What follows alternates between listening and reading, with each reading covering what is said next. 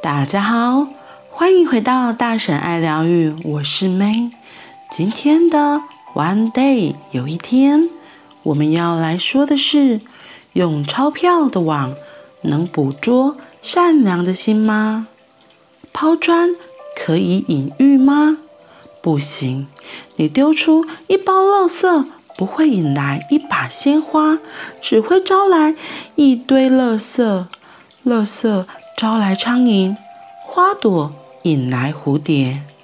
二零一三年三月五日，美国俄勒冈塞勒姆市一场童子军的义卖园游会，有人向小童军 Hunter 买了五罐糖果，价值十美元。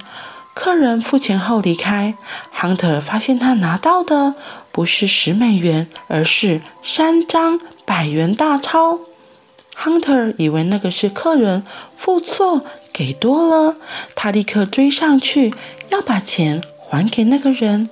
结果那个人跟他说没有付错，多的钱 Hunter 可以留着。Hunter 很开心，他把钱全部捐出，成为义卖所得。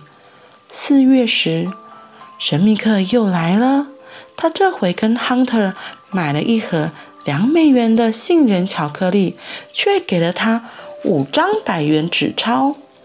消息传开来，原来并不是只有 Hunter 遇见贵人，有一个叫做昆丁的小童军，有人跟他买一包爆米花，付给他一张一百元美钞，他也以为是搞错，和爸爸一起追到客人。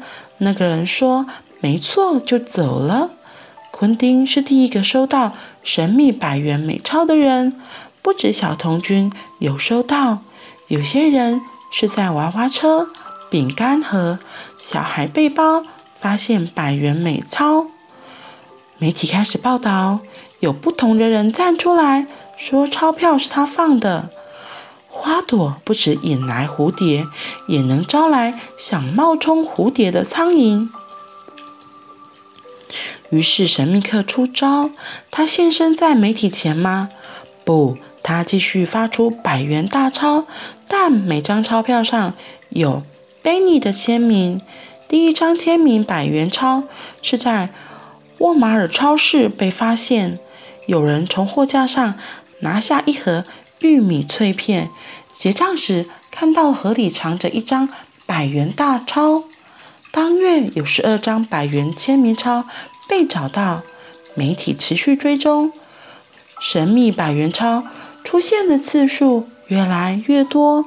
塞勒姆市老老少少眼睛都变尖，随时留意身边会不会有签名的钞票，就像玩宝可梦 GO 抓宝游戏，只是你抓到的不是虚拟的怪物，而是真真实实的百元大钞。这些天上掉下来的礼物，常常落在最需要的人手中。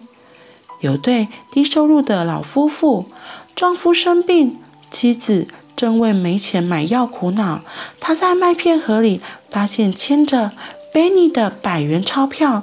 有对流浪汉年轻情侣，正愁无路可落，正愁无处可落脚。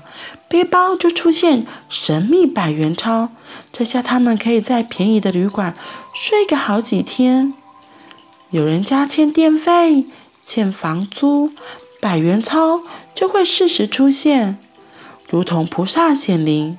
一个叫做布瑞塔尼梅蒂娜的单亲妈妈，她在装钞票的纸袋中发现了神秘大钞，他顿时泪奔，因为有了这张钞票。他就可以给三个孩子买圣诞礼物。如果你是贫困的人，你不必去找百元钞，他会自己来找你。神秘百元钞不光是祭品，最棒的是它能够创富，创造心灵富有的人群。很多人抓到宝，他们会把百元钞捐出去，送给更有需要的陌生人。有个叫做梅格赫宾的小贩。他一个人就抓到十张神秘百元钞，全部都捐给了慈善组织，一张也没留着。很多人会舍不得宝，把神秘钞留下，捐出没有签名的贝尼的一百元。很多小朋友抓到宝，他们捐出神秘钞时，父母会加码一百元，让捐款加倍。